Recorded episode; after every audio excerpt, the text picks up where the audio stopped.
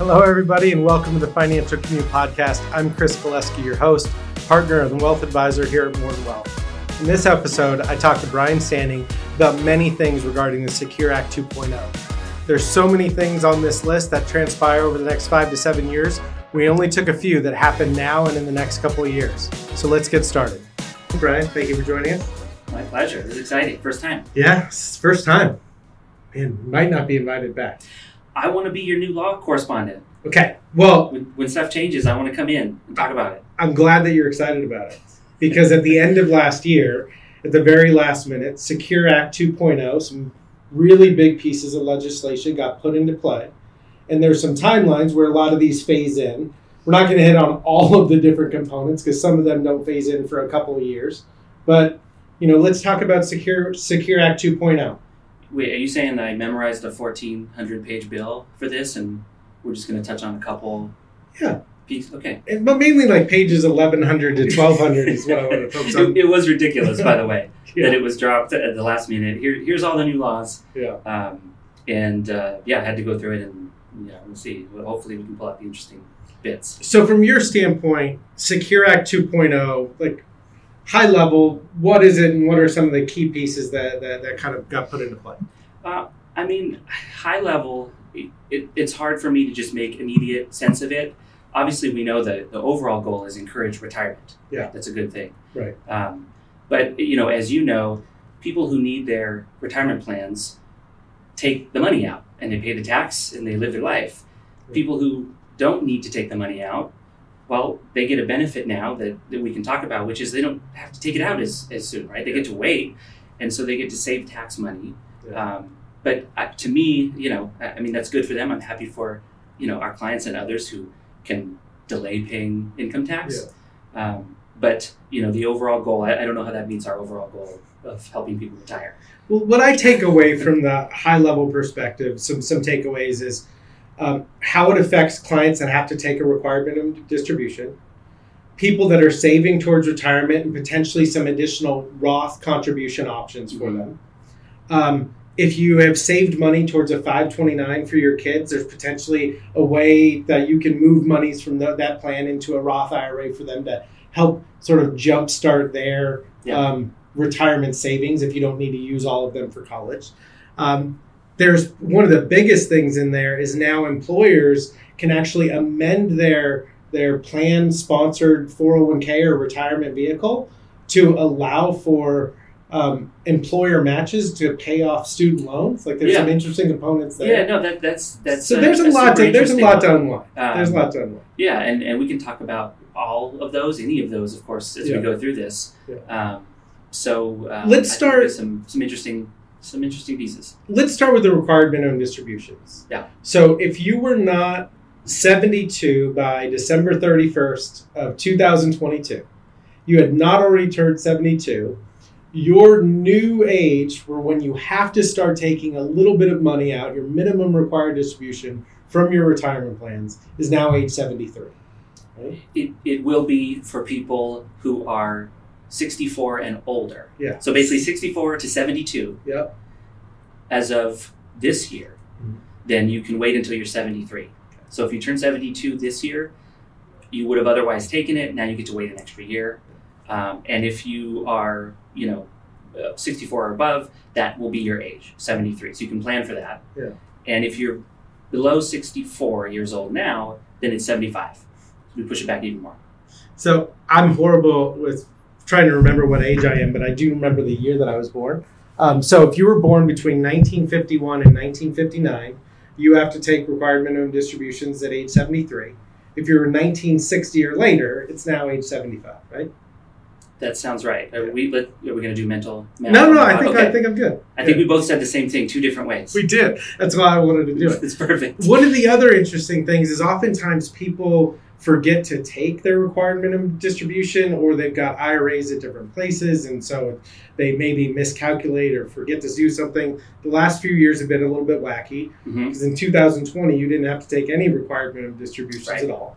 Um, now the penalty for not taking the appropriate amount out has been reduced from 50% down to 25. Yeah. So I mean, fifty was was pretty harsh, Yeah. right, to miss a distribution. Um, and there was no like good faith exception. It wasn't like, you know, we didn't do this on purpose, you know, so I didn't get a specific notice, and so can we get a break? It was 50%. Yeah. Now it's 25, but even better, if it wasn't intentional, you can show that there was some issue and you sort of timely make it back up, it's 10%. Yeah. So that's that's a lot more reasonable. That that is reasonable, and I think that that some people will like that. Um, so the biggest takeaways from there is that you know your required minimum distribution age may have changed. Few years ago, it was age 70 and a half. It got pushed to age 72. Now it's potentially age 73 or age 75. Um, and then the penalties for not taking your required minimum distribution has been reduced. Let's talk about 529 plans and some of the changes there. You want to kind of you know talk high level about that? Sure, sure. So uh, a lot of our clients, um, a lot of people who have children and grandchildren, want to contribute to education for family members, right? And a, a common way to do that is through these 529, you know, educational accounts.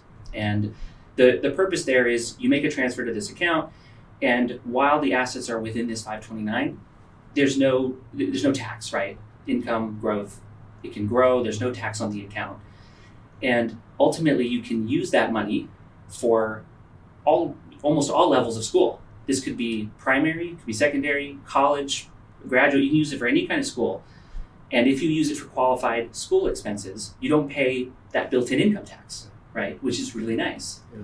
So that's kind of the background, and it's it's very important for a lot of our clients.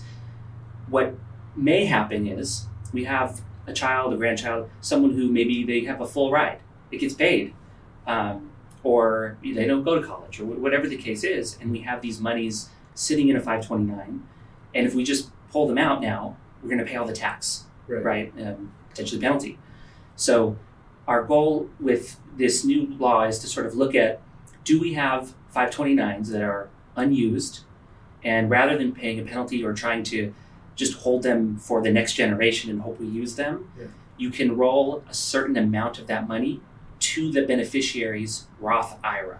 So, in other words, give them a jump start with a Roth IRA because they didn't need their educational funds. There's some limitations we can talk about, but that's the Yes, big picture. Some key key points that is like this doesn't start until 2024. Right. The maximum amount that you can move over in a given year is up to six thousand five hundred dollars or whatever the annual contribution to a Roth IRA is. Mhm. That cap is at Thirty-five thousand thirty-five total, total. right? Right. And and there's some timing, right? You can't put a bunch of money into a 529 and then next year say, all right, roll it into my my child's Roth Right. IRA. It's got to be in there for what, what it proposed right now is what five years. So the the money that you roll over has to be in there for five years, Yeah. but the account has to exist for 15 years. 15 years. And so what we're looking at is potentially opening accounts. If whether we think we're going to do this or not do this, we can open the account, throw a dollar in there, something, right? Now it has this the seasoning period. It just has to be open. Yeah. We still have to worry about the five years of putting the money in, Yeah. but at least we can do the 15 year easily if we just open 529s for the kids. What what's going to prevent high earners from opening up 529 plans for their spouses? Say you're 45 years old and you open up a 529 plan for your spouse. You put $10,000 in it and over the next 15 years it grows from 10,000 to 35,000 Mhm. and then you can move that into a Roth IRA. What, what's going to prevent people from doing that themselves? Um, nothing specifically in the Okay. law. So there's some unique strategies that you can you can take Th-. There's even a question which is not addressed, which is, well, the time is about the account being open, not about the beneficiary. So what if you have this 529 for a beneficiary? You don't want that person to have a Roth. Yeah. You just change the beneficiary on the 529, and the next day roll it into that person's Roth. Yeah. What about making yourself the beneficiary, and now you add to your Roth? Who knows? Um, we'll see, and this is what happens when you pass a lot of new provisions all at once. Um, um, they don't think through all the iterations. What was it, 1,500 pages there towards the end of the year that you read through the entire thing, right? Oh yeah, yeah. Yeah. No, my my family we like to gather around the tree in the holidays and look at the budget for the upcoming year, um, and see like who's naughty and who's nice. Um, it's fun. I do love gray area though, because I think from a planning perspective, the gray area is where we get to have a lot of fun and look at some ways that we can add value to clients' lives, whether it's proactively or reactively. Maybe you've got kids that are now in their mid to late 20s and they've already gone to school and they just have some leftover dollars in their 529 Mhm. plan, there are some really cool things that we can we can do. Yeah. Yeah, no, I, I think it's a good change. I, I think anytime we can encourage both education and potentially retirement savings at the same time, Yeah. um, it, it's a win Yeah. for us.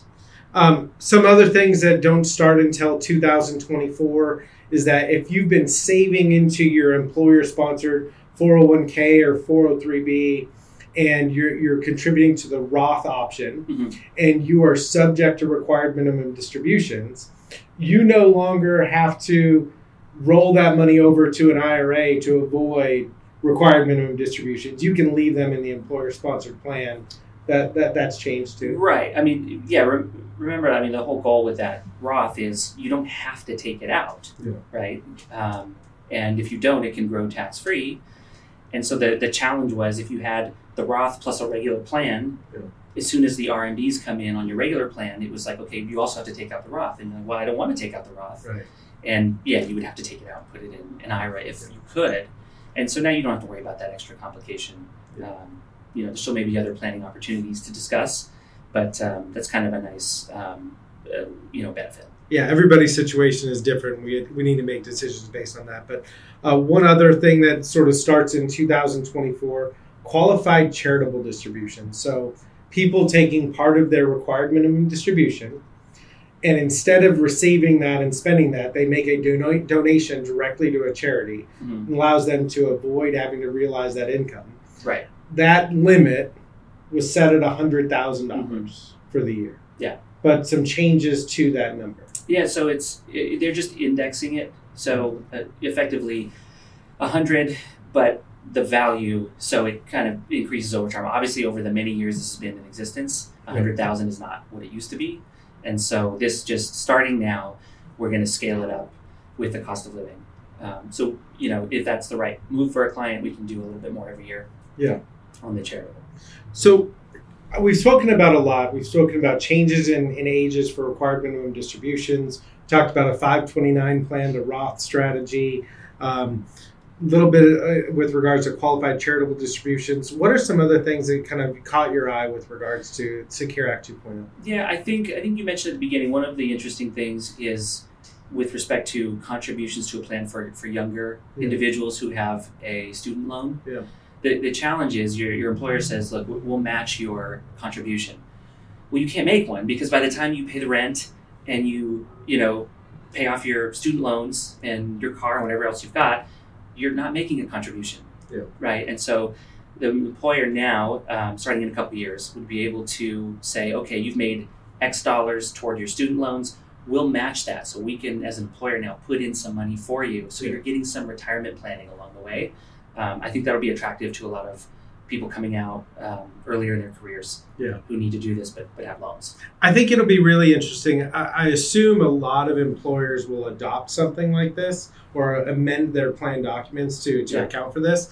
It's still subject to certain vesting requirements and other things, so you know we have to have to pay attention to that. One other change um, that that looked like was employers being able to match contributions to either the student loans or even to to the Roth portion Mhm. of somebody's retirement plan. Right now, if I'm contributing to the Roth 401k, my employer contribution goes to the pre-tax, but Secure Act 2.0 changes that. Yeah. And if I'm contributing to the Roth, the employer match can go into the Roth portion as well. Yeah, yeah. There's kind of a, a theme just when you go through all of it of this sort of like Rothification is Yeah. what they call it. Like they really like that. I mean, part of that may be just when they're putting these budgets together, they also need to show revenue coming in, right? You can't just spend money; you have to also have bring it in first, Yeah. more or less. And so this encouraging Roth is encouraging people potentially to pay their taxes now rather than later, so they have revenue. Yeah. So for, just to recap, um, for those of the those of our listeners that, that aren't fully aware, a Roth component of a 401k or an IRA, all that means is you're paying the taxes today for the benefit of allowing that money to grow for many, many years. And then later on in retirement, when you take that money out, you don't have to pay the taxes. Um, so by being able to make these changes and show adequate value right away, they're able to say, hey, we made these changes and guess what? Our tax revenues went up and so we've got a balanced budget, and they can they can they can justify. Yeah, exactly right. Um, and then um, to answer your previous question, the, the other thing I would mention is that the um, the rules around inheriting retirement plans Yeah. those were complicated before any of the Secure Acts. They were supercharged complication after the Secure Act a couple years ago, and now we've just added more complexity without any new clarification. And so the bottom line is if, if you were to inherit um, a retirement plan, you, you probably need some advice on what to do with that. Um, there are new options for spouses that were recently put in here. And the, the easiest way to explain it is that if you had a younger deceased spouse, in other words, the younger spouse dies, there's more option now for them to delay taking the money out and paying the tax The person who inherited the it. person who inherited the, the older spouse. Um, before there was this weird math we had to do where you could wait until your spouse would have been 72, but then you have to take it out faster. Yeah. Now you get to wait until your spouse would have been 70, well, now three or five, and take it out slower. So you kind of get the best of both worlds. Um, so that's new. And then the, the disappointing thing for me is we have beneficiaries who are non spouse beneficiaries. And so, as many people may know, we, we're dealing with this 10 year rule, which is the time for which the money must come out and the taxes are paid. And we got no new guidance for a beneficiary on how fast they need to take it out. Do they need to take it out at all? Do they need to wait until year 10 and then they can take it all out? We don't really know. Um, uh, my, my best reading for now, and this is subject to everyone's specific circumstances, is that if the person who you receive the inherited IRA from, if they were taking distributions, we've got to do it over 10 years, right? And there's a weird formula. It's not exactly, you know, equal. Right. If they hadn't started taking it, you have until 10 years. In other words, you can keep it in there, take it out as you want. It just all has to come out. This is to be determined. I'll keep you guys updated on this Yeah. craziness.